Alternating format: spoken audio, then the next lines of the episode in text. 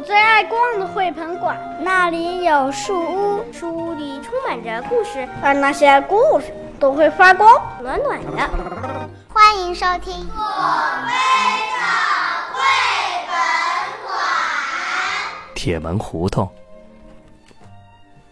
那儿是我小时候的家，我家住在铁门胡同。春天，妈妈带我出门，遇上隔壁的赵先生。赵先生总是摸摸我的头，对妈笑笑：“您早啊。”赵先生是报社的记者，小说家张恨水常去他家里喝茶。他们的院子里总是很热闹。夏天。夏天的中午特安静。蜻蜓飞进对门老琴师的院子，我们悄悄地跟着。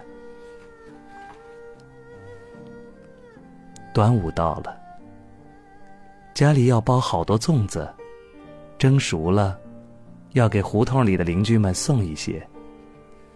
先去文太太家，吱的一声，门开了。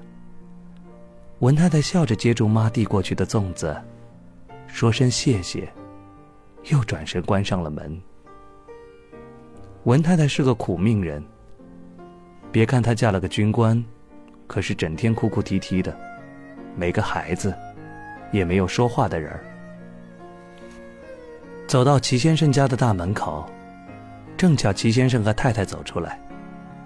齐先生是个教书先生。他的女儿前几年病死了，他总说我长得像他的女儿。哎呦，今年又吃上您的粽子了。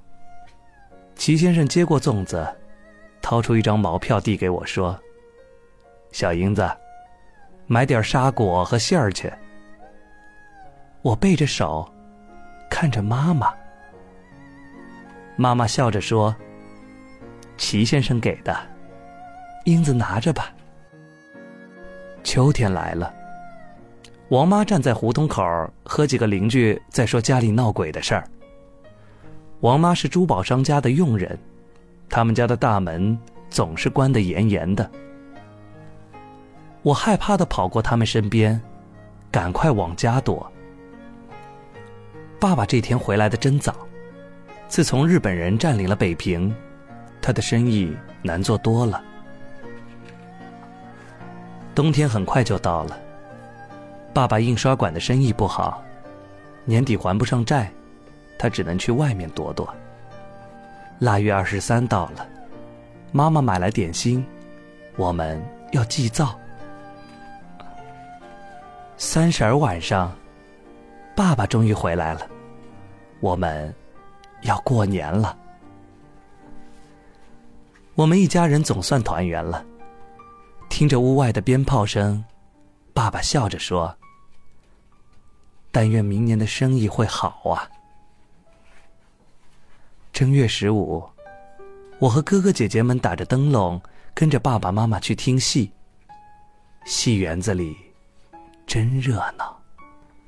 戏散的时候，雪下的真大，盖住了房顶，远处什么也看不见了。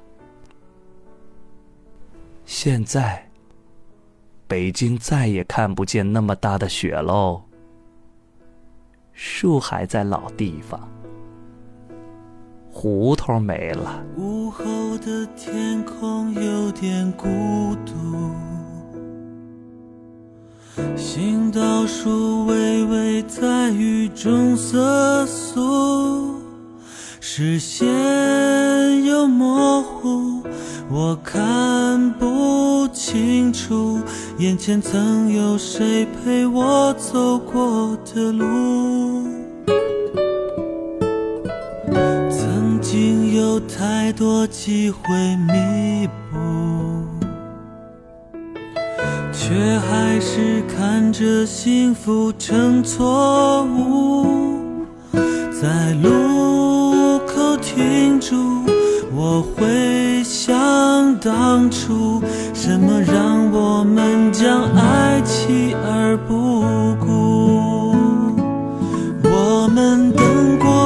深秋，又等过了寒冬，等到一切变得太沉重，无奈选择了放手，看年华似水流，仿佛生命从此也跟着流走。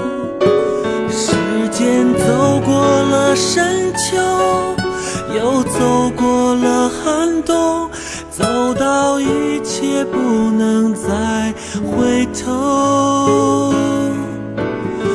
我们沉默着束手，看年华似水流，用回忆这错误的一些解